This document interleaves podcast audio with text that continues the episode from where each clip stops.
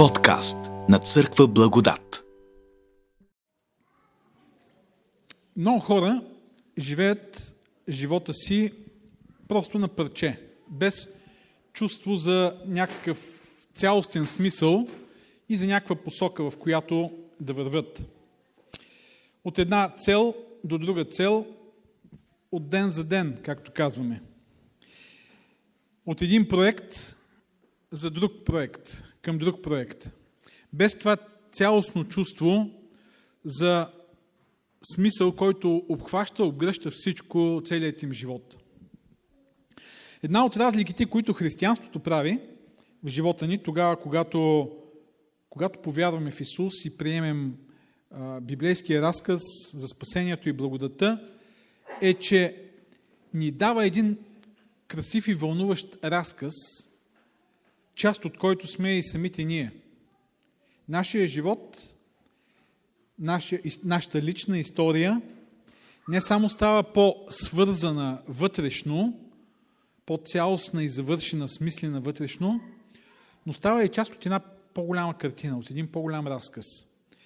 Нашия живот вече не е някакво парченце, случайно попаднало някъде тук, на земята, на света, в живота, ами става едно парче от един, от един а, пъзел, може да кажем, който като бъде подреден правилно се получава цялата картина и ние сме част от тази голяма и красива картина.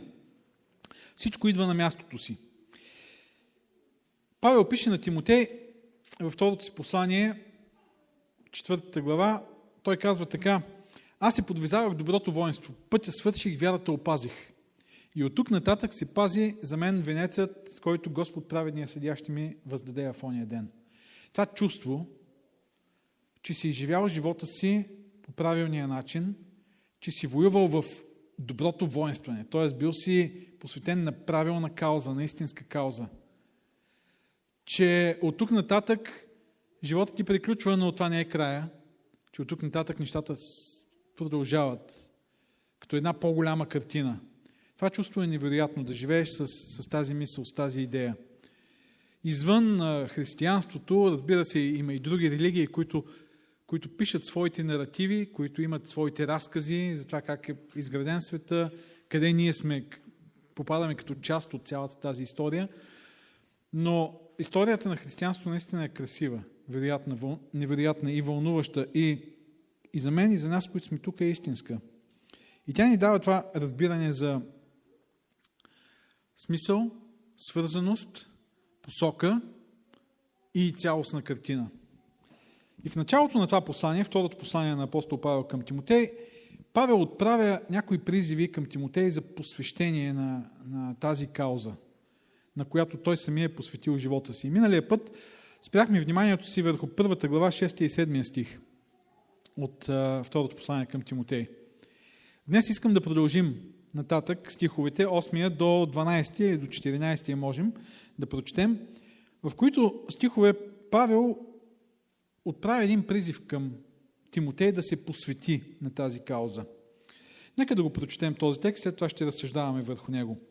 И така, не се срамувай да свидетелстваш за нашия Господ, нито се срамувай от мене, затворник за Него, а участвай в страданията за благовестието, по силата дадена от Бог, който ни е спасил и призвал със свято призвание, не според нашите дела, а според своето намерение и според благодатта, дадена ни в Христос Исус преди вечни времена, а която сега се откри чрез явяването на нашия Спасител Христос Исус, който унищожи смъртта и извади наяве живот и безсмъртие чрез благовестието, на което аз бях поставен проповедник, апостол и учител, по която причина изстрадам така, но не се срамувам, защото зная в кого съм повярвал и съм уверен, че Той е силен да опази до онзи ден онова, което съм му поверил.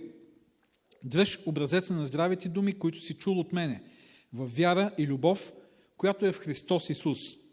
Онова добро нещо, което ти е поверено, опази чрез Святия Дух, който живее в нас. Ето ги тези думи, в които Павел отправя а, своя призив. Искам да помислим през следващите минути върху тези стихове, като в тях се открояват няколко, няколко теми, няколко повтарящи се неща. Вижте, в 8 стих се казва, не се срамувай да свидетелстваш. После имаме един паралел. Павел самия казва за себе си, 12 стих, не се срамувам. Не се срамувай, не се срамувам.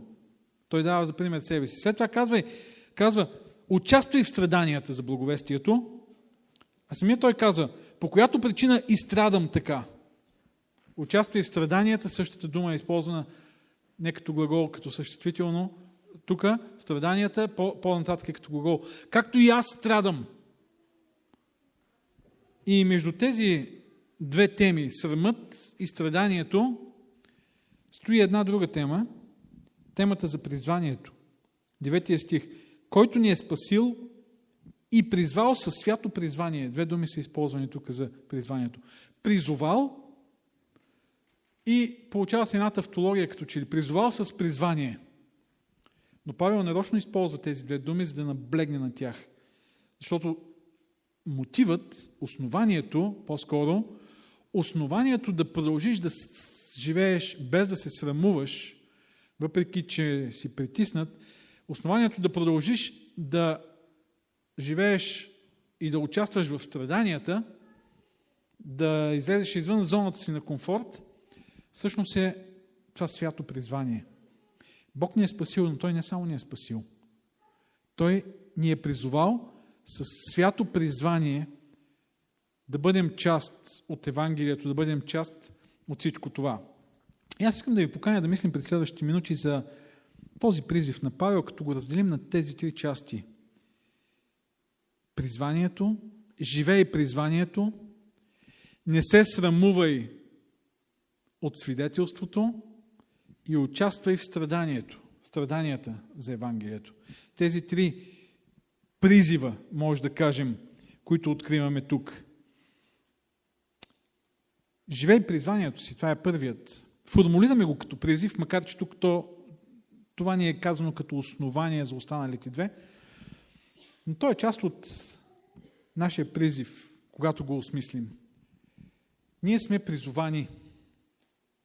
Ние сме, ние живеем като християни живота си, като едно призвание. И това е нещо, което, което трябва да осмислиме. Ние сме спасени чрез жертвата на Исус Христос и след това сме призовани с едно свято призвание. Какво означава да си призован и за какво си призован? Ако четем посланията на Павел, пък и, и други текстове в Новия Завет, останалите послания, виждаме, че там, където се говори за призвание, обикновено си има предвид, че сме призовани да бъдем спасени, след това да живеем един променен начин на живот, да живеем според небесно призвание. Призовани сме също така да бъдем Призвани сме да бъдем част от Неговия народ, от Неговото семейство. Призовани сме и за нещо повече от това. Призвани сме да служим. Да бъдем спасени, да живеем различен начин на живот, свят живот. Призовани сме да бъдем част от народа. Призовани сме да служим, да бъдем царско свещенство, се казва, че ние сме призовани за това, да, да бъдем част от това, което прави църквата и Божието царство тук в този свят. Да служим. Ето най-общо казано, това е призванието, за което се говори в е, посланията на Павел и на другите места.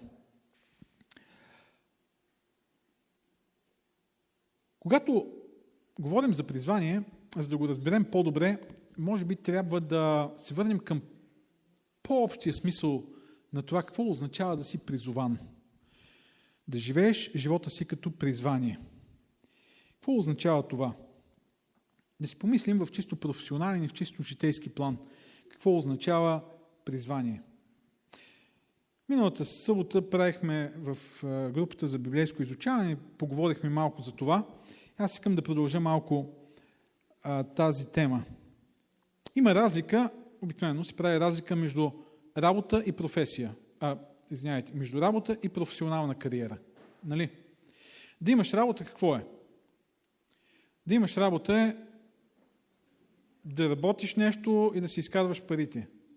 И да си плащаш сметките. Обикновено, нали, хората, които казват, искам да имам някаква работа, си плащам сметките, те не мислят за нещо повече от това.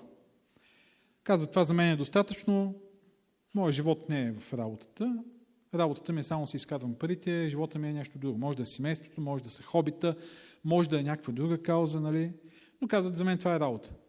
Има хора, които гледат на професионалния си живот като на кариера. Кариера вече означава нещо повече, нещо по-различно. Ти работиш, трупаш опит и а, увеличаваш квалификациите си и може би израстваш иерархично в службата, в която си. Или пък преминаваш от една на друга работа, по-отговорна и по-отговорна. Това е едно развитие и израстване в кариерата. Ако работата е работя за да печеля пари, хората, които имат мислене за кариера, те казват, аз работя, за да мога да се развивам професионално и да ставам все по-добър и по-добър специалист в тази област. Добре, а какво означава призвание? Призванието е нещо съвсем различно и от работата, и от кариерата. И то може да не е задължително свързано с професионалната ни област. Но нека да помислим малко и за професионалната област, и за живота, за житейския ни път. Призванието е нещо, което идва извън нас. Не, вътре, не идва от, отвътре от нас самите, като някакво желание, купнеш, мечта, стремеш. Обикновено днес, когато ученици и студенти завършват и по време на тяхното дипломиране има някакви речи, много често към тях този, който говори, се обръща и им казва слушай вътрешния си глас, слушай гласа на сърцето, слушай мечтите си, открий най-големите си купнежи, които имаш, открий талантите и дарбите, които имаш, открий ценностите си. И живей според тях, реализирай себе си, постигни всичко, за което си мечтал. И обикновено това са призивите, с които се обръщаме към младите хора, пък и не само към всеки един, с желанието да ги мотивираме, да дадат най-доброто от себе си, да бъдат най-доброто, което могат да бъдат. И това е хубаво послание. До някъде. До някъде, защото това послание не е цялостно. Защото ако просто само следваме купнежите на сърцето си, може да пропуснем нещо по-голямо. И това е призванието. Призванието ни идва отвътре. Призванието ни идва от купнежите на сърцето. Не идва от най-голямата ти страст. Какво искаш да правиш в живота. Не идва от а, просто от ценностите и мечтите ти. Призванието идва отвън. То е нещо, което ни намира, а не е нещо, което ние намираме. Може би го откриваме в даден момент от живота си, но то е нещо, което идва при нас с покана. И вместо да си задаваме въпроса какво аз искам от живота, ние трябва да се научим да си задаваме въпроса какво животът иска от мен. И тук има огромна разлика. Повечето от нас си задаваме въпроса какво искам от живота, какво искам от Бог. Има обаче и друг въпрос, много по-важен и много по-ключов, за да може да живеем с чувството за призвание. Какво живота иска от мен? Какво Бог иска от мен? Това е външен глас, това е призив и това е напълно различен подход. Това означава да приемем, че животът е по-голям от нас. Това означава да приемем, че светът е бил тук преди нас, преди да се появим, преди да се родим. И когато си отидем, този свят пак ще продължи. И това, което се случва тук на тази земя, то е важно не само за нас, то е важно за по-голям кръг от хора. И ако погледнем и чисто библейски, то е важно в глобален, в вселенски мащаб. Не само за човешката история, то е важно за цялата Вселена. То е част от един по-мащабен и глобален план, от който ние просто сме една малка част. И ние не идваме тук на тази земя, в този кратък отрязък от време, за да открием какво на нас ни харесва и да преживеем живота си по най- вълнуващият и забавен начин. Да, може и по този начин да си прикараме живота. Но има нещо по-велико и по-значимо. Ние идваме тук и можем да си зададем въпроса с какво аз мога да допринеса за тази по-голяма история. Как мога да се включа в този по-голям разказ, от който аз съм част? Какви са нуждите на обществото, в което живея? Нуждите на Божието царство, от което съм част? Защото нашия живот не е автономен, не е изолиран. Ние не живеем за себе си, никой не живее за себе си. Сме част наистина от една общност, от едно обкръжение, което има своите нужди, което живее със своите борби и битки. И само тогава, когато можем да влезем, да станем част от тези борби и битки и да воюваме на доброто воюване, както казва апостол Павел, само тогава можем да открием и своето призвание. Той е там и ни вика, чака ни, ние можем да го открием. И ще ви дам два примера. Единият е доста а, предизвикващ различни отношения и различни емоции. Джок Пол Фриман. Един млад човек, който скоро беше освободен предсрочно от затвора. Няма да говоря за това дали е виновен или не. Но опитах се да изчета и да, да чуя, да видя всичко, което а, се случва около него и интервютата, които даде през последните дни.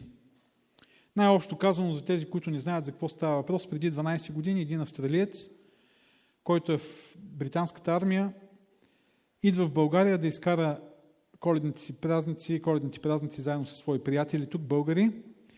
Случва се инцидент, при който има сблъсък между него и 13 души при който сблъсък един човек е убит, друг е ранен. Различни са версиите. Едната версия е, че той е действал при самозащита, другата версия е, че той е нападнал и е виновен. Той получава, разбира се, присъда за това, че е нападнал и е виновен, влиза в затвора и там се сблъсква с корупция, с ужасните условия в затворите, пълен произвол от страна на управата на, на затвора, надзиратели, тотална корупция, една държава в държавата, която има свои закони, свои правила, които не се подчиняват на никакви закони. А, един свят, който ние не познаваме, но той говори за него.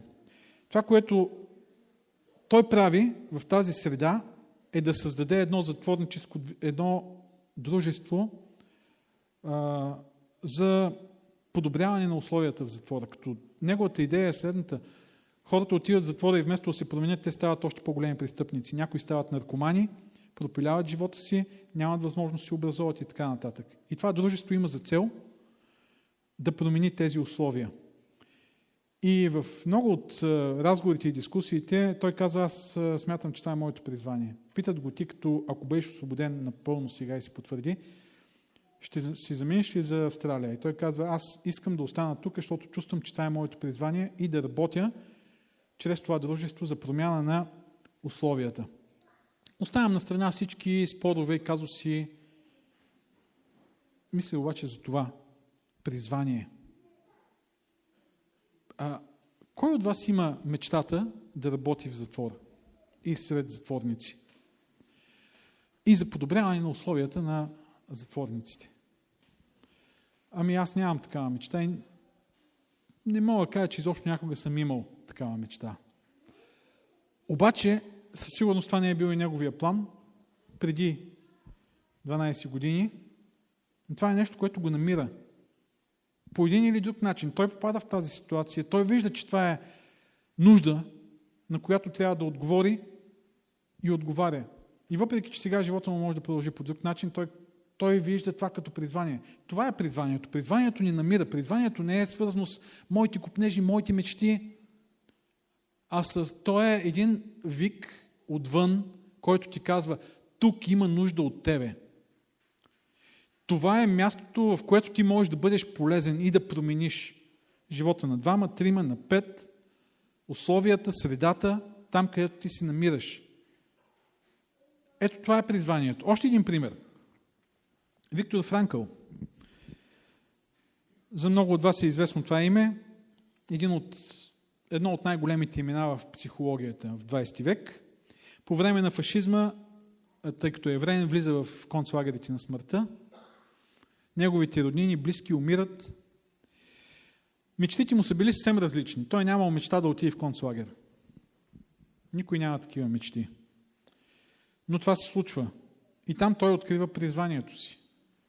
Призванието му е било да подкрепя хората, които са умирали от отчаяние, защото той казва, че хората губят смисъл, губят надежда и се предават и затова умират. Много от хората, които умират, умират заради това.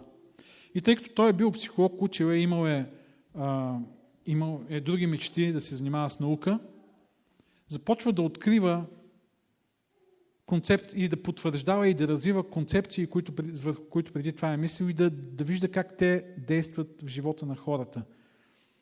Смисъла на живота, да поддържаш, да откриеш, да вложиш смисъл в нещо, което правиш, за да продължиш да живееш с желание, с мотивация. И той открива призванието си в това да го прави там, докато е в концлагерите. И след това, разбира се, след като излиза и оцелява, той развива логотерапията – като отделен дял в, в психологията и в терапията. Той пише, няма значение какво ние очакваме от живота, а какво животът очаква от нас. Трябва да спрем да се питаме за смисъла на живота и вместо това да мислим за себе си като такива, на които животът поставя въпроси. Животът поставя въпроси на нас, на които трябва да отговорим. Всеки ден ни ги поставя тези въпроси. Бог поставя въпроси на нас. И призванието е свързано с тези въпроси, които Бог ни поставя. Призванието е свързано с тези въпроси, които животът ни поставя. С призивите, които получаваме отвън, а не купнежите, които са отвътре. Разбира се, най-идеалното живеене на нашето призвание е тогава, когато вътрешните ценности, дарби, способности се свържат с този външен призив. Миналия път говорихме разпалвай дарбата си. Бог ни е дал дарби. Да ги развиваме. И тогава, когато тези дарби се свържат с нуждата, която е около нас, с конкретната ситуация, в която виждаме, че ние сме хората, които могат да направят нещо, да променят, нещо тогава заживяваме призванието си. Ето, когато Павел говори за това, че Бог ни е призвал със свято призвание, трябва по този начин да мислим за това призвание. Ние, като християни, сме намерени от Бог. Бог ни е намерил. Ние сме, а, ние сме станали част от Неговата спасителна история и Той ни е поканил да живеем живота си по друг начин. Това не е просто харесваме и не ми харесва. Може да ти харесва, може да не ти харесва. Може да отхвърлиш призванието. Всеки има свобода да отхвърли призванието. Но това е нещо повече, това е нещо по-голямо. То не е само за теб. То е за теб, но то е и за цялата картина, от която ти си част. И вижте, Павел казва тук, той ни е призвал не според нашите дела, тук може да добавим не според нашите капризи, не според нашите желания, не според нашите претенции, а според своето намерение, идва отвън, според благодатта, дадена ни в Христос Исус преди вечни времена. И то е още преди вечни времена. Ето го, голямата картина – още преди вечни времена Бог е започнал да очертава тази картина. И ни е спасил, неговото намерение е било такова. И ние в един определен отрязък от живота сме попаднали и сме част от, от uh, този велик план.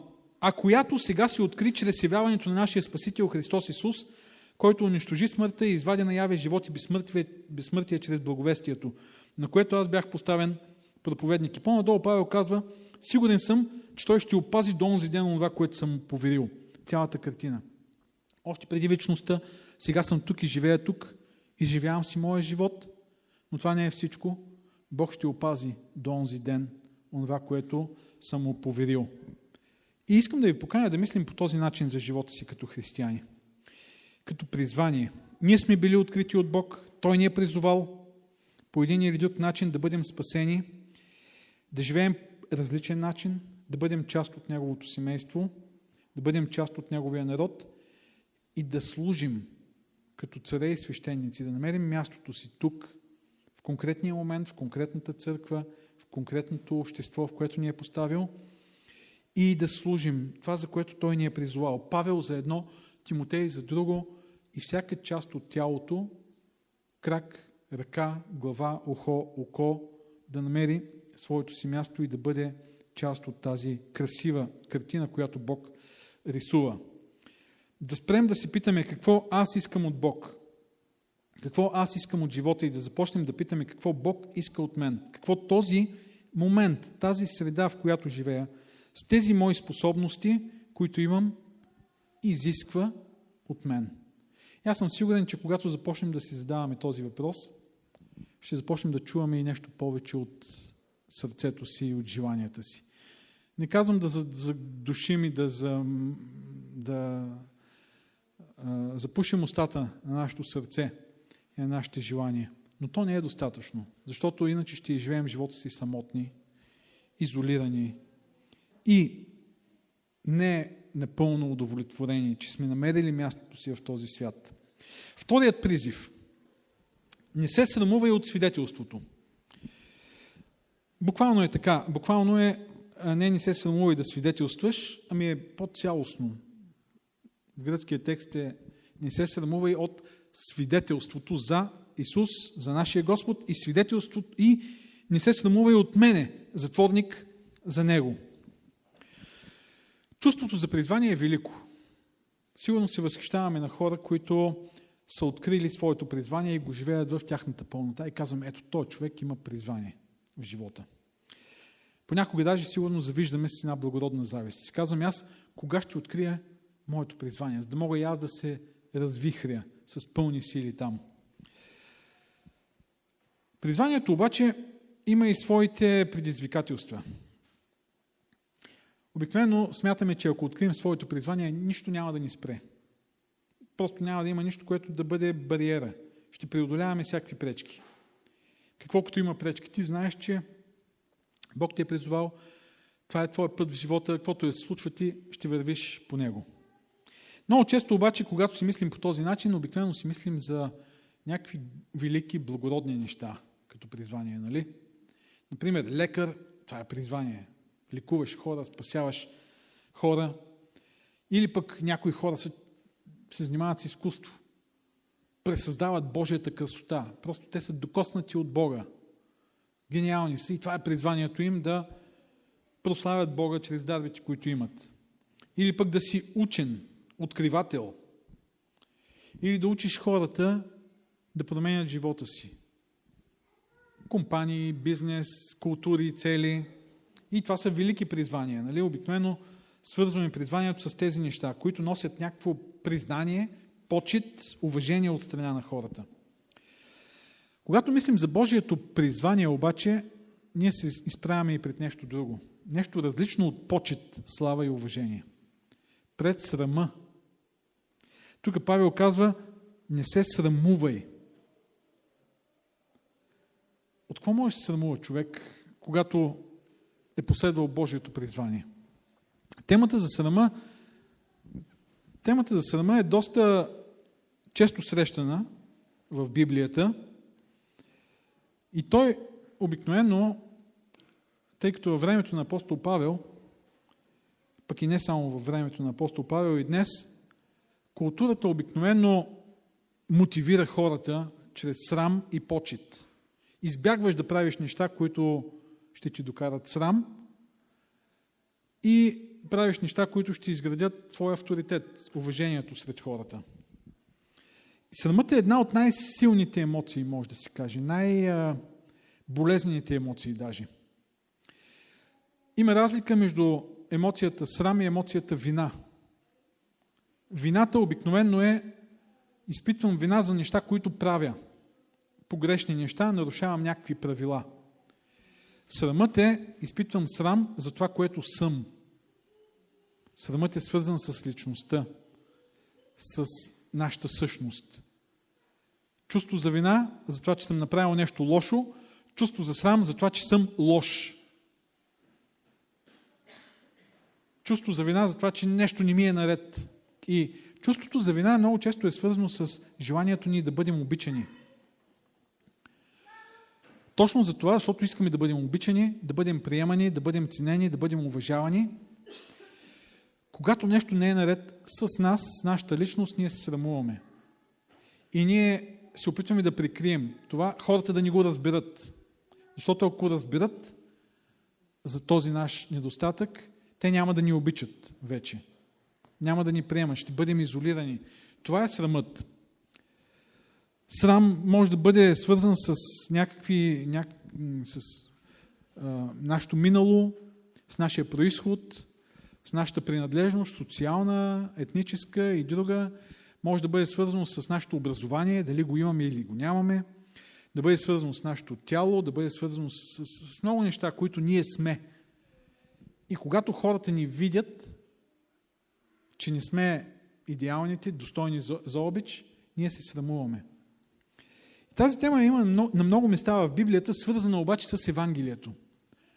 Павел на, на, с това, че ти си вярващ и че ти изповядваш Исус Христос и свидетелството за Исус.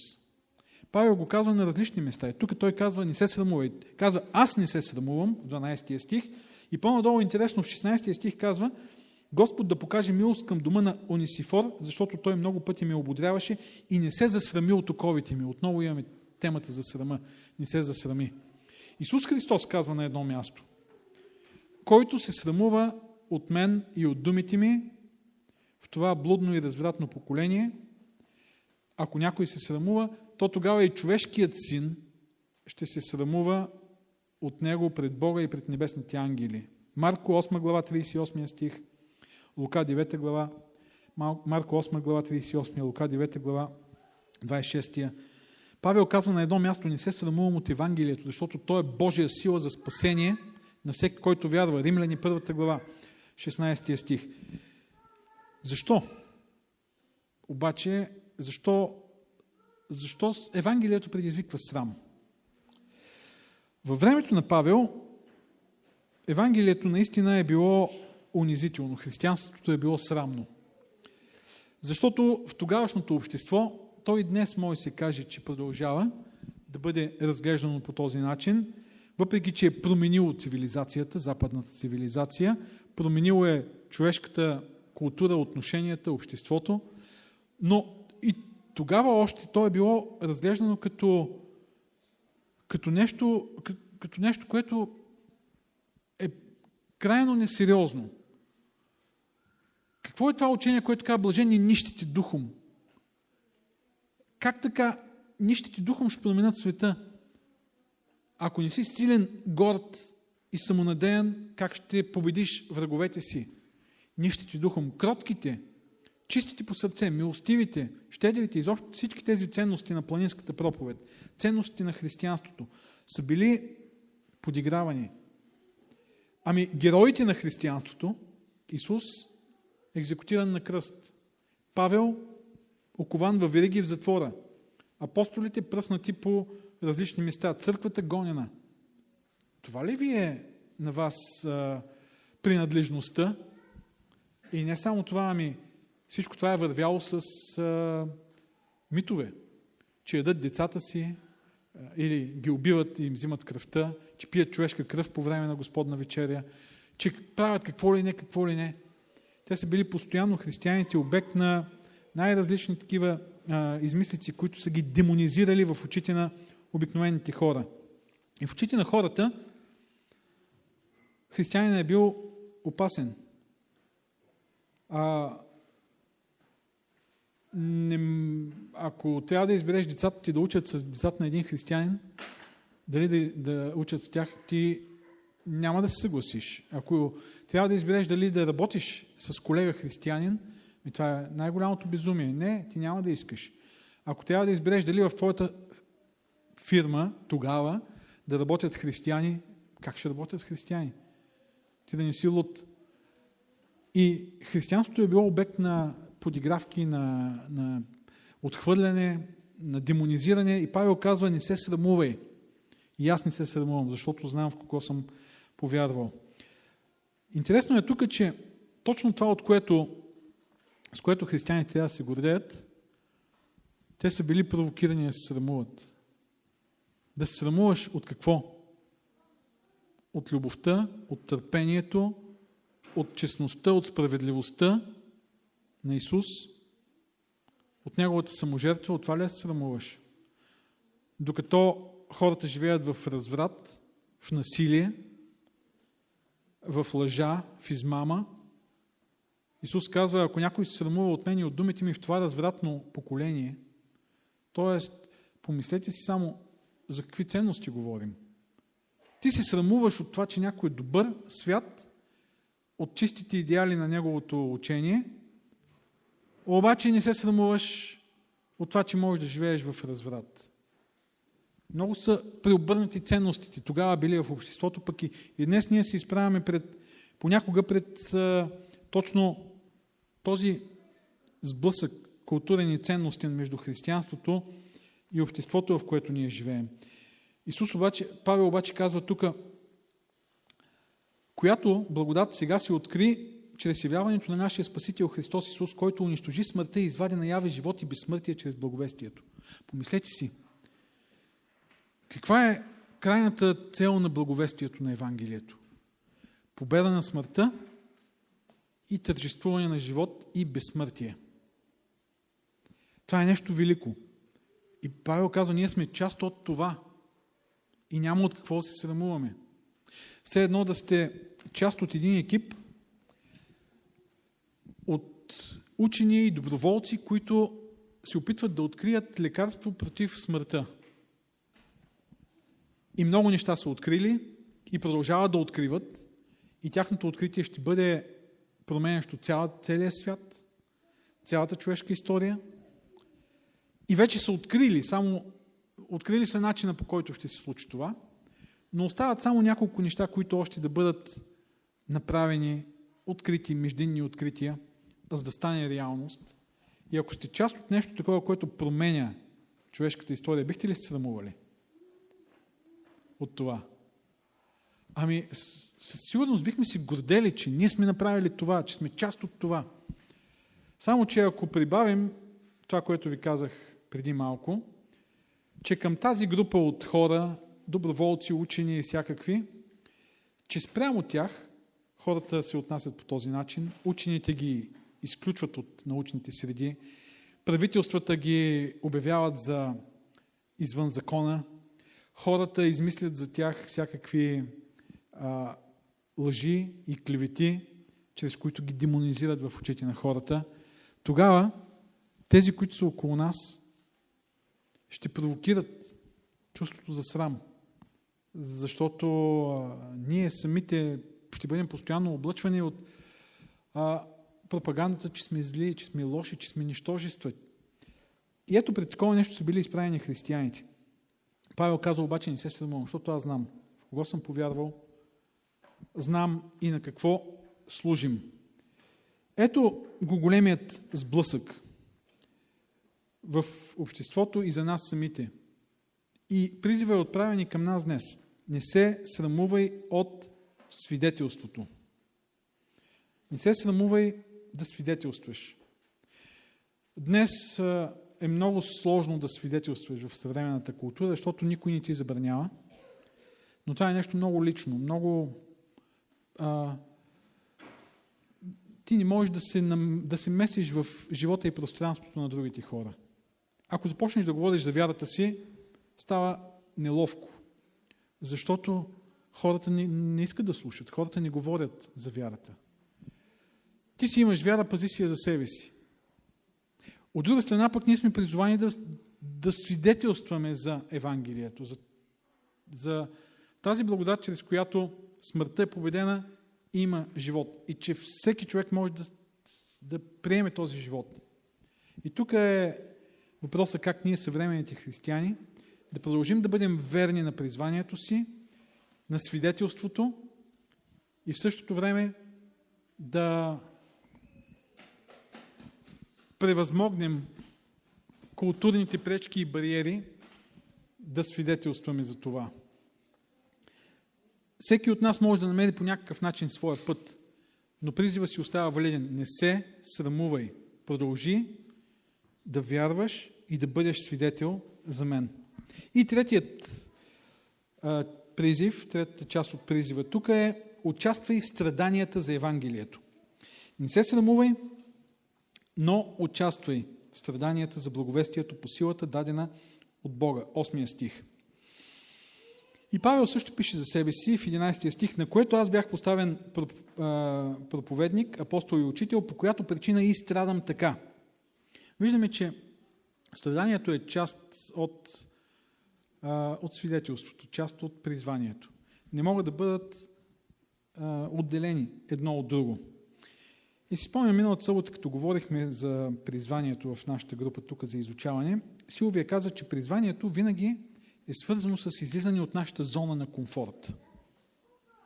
Когато разбереш, че си призован за нещо в този свят, това винаги е едно такова излизане от зоната на комфорт. Никога не е нещо, което е животът ти става още по-лесен. Ако си мислим, че животът ни ще стане още по-лесен, след като открием призванието, каквото и да е, било то професионално, обществено някакво, религиозно, в църквата, верско призвание, не е точно обратното. От тук започват трудностите, бариерите, които трябва да, да преодоляваш. Помислете си да се бориш с корупцията в затворите и да подпомагаш промяната и поправянето на затворниците, вместо да се превръщат в наркомани още по-големи престъпници и началниците си обогатяват. Лесно ли е това? Ти се изправяш срещу една система, която ще те смачка, ще те унищожи. Просто. Тя тази система е толкова добре сработена и смазана, че си функционира перфектно по този начин. И сега някой се опитва там да сложи прът в системата. Изобщо не е лесно. И изобщо това не е работа, даже сигурно и за един човешки живот понякога. Може да направиш нещо малко, но от тук нататък има още много, което да се променя.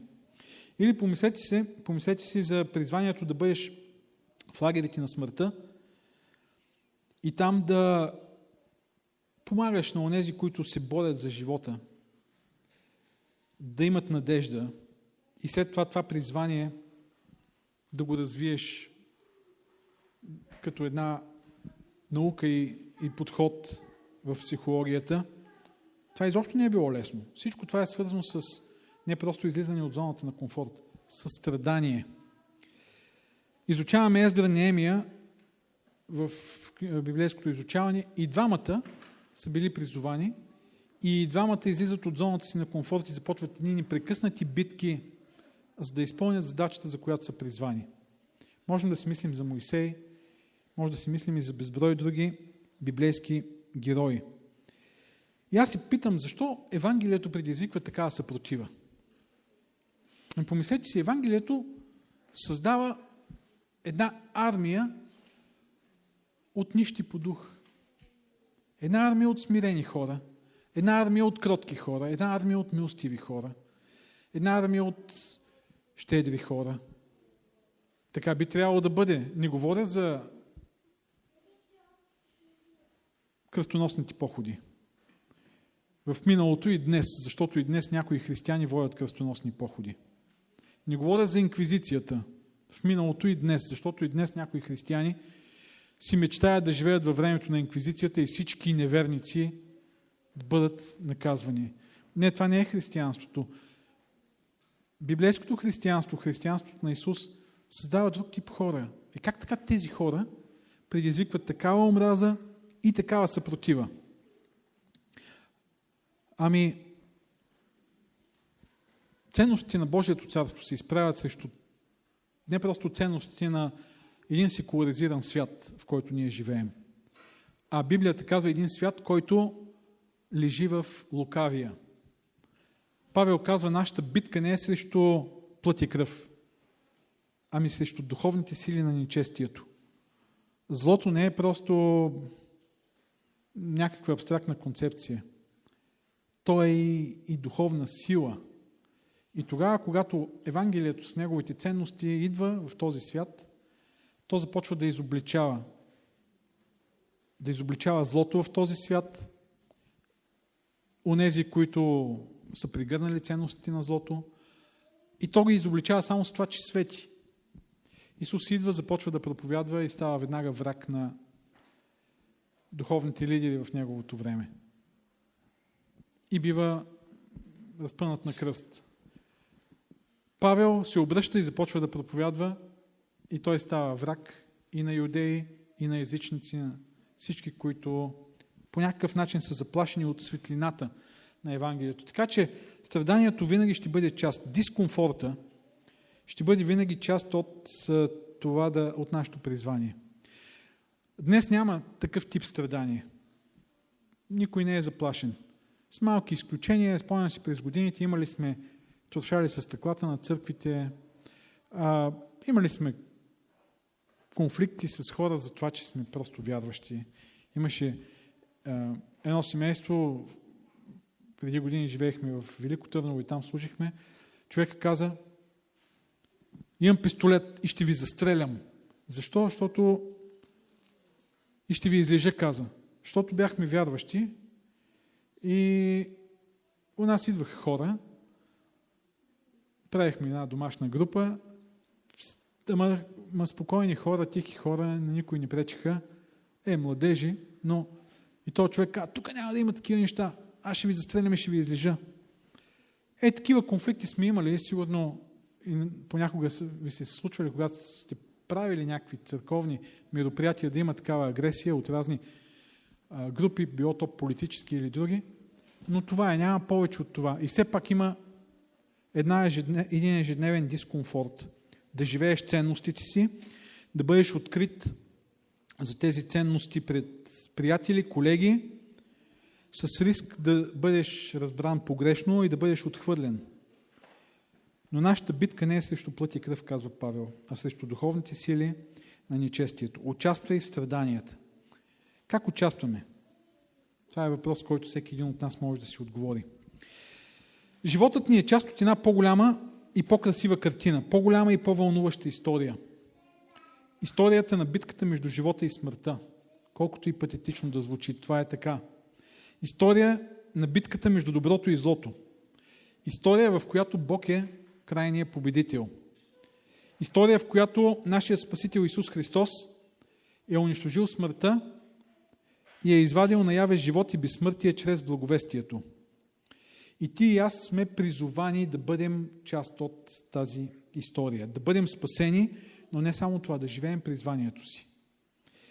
Да намерим мястото си в времето, в пространството, там, където Бог ни е поставил, в църквата, в обществото, в семейството и да променяме към по-добро и да светим с тези ценности на Евангелието, за да може да участваме в изрисуването на тази велика картина.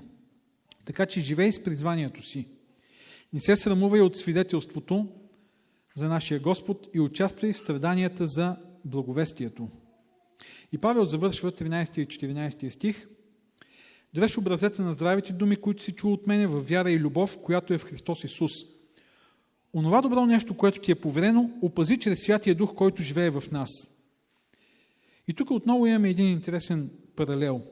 По-горе той казва така. А, аз знам в кого съм повярвал, не се срамувам от него и съм уверен, че той е силен да опази до онзи ден това, което съм му поверил. Опази, поверил. И така и завършва. Онова добро нещо, което ти е поверено, опази чрез Святия Дух.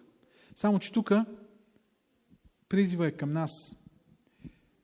От една страна ние имаме убеждението, пълното убеждение, че това, което сме поверили на Бог, това е нашия живот, нашата надежда, а, нашия смисъл на живота, всичко. Живота си сме го поверили на Бог. Обедени сме, че Той ще го опази. Онова, което сме му поверили – има го и другото обаче. И той ни е поверил онова добро нещо. И нещо друго. И той ни се е доверил, че ще го опазим. Това добро нещо. Че ще участваме в призванието, ще живеем призванието си, че няма да се срамуваме от свидетелството и че ще участваме в страданията. Невероятно е Бог да ни повери такова нещо и да бъде уверен, че ще го опазим не чрез нашата сила, чрез силата на Святия Дух, който живее в нас, казва апостол Павел. Амин.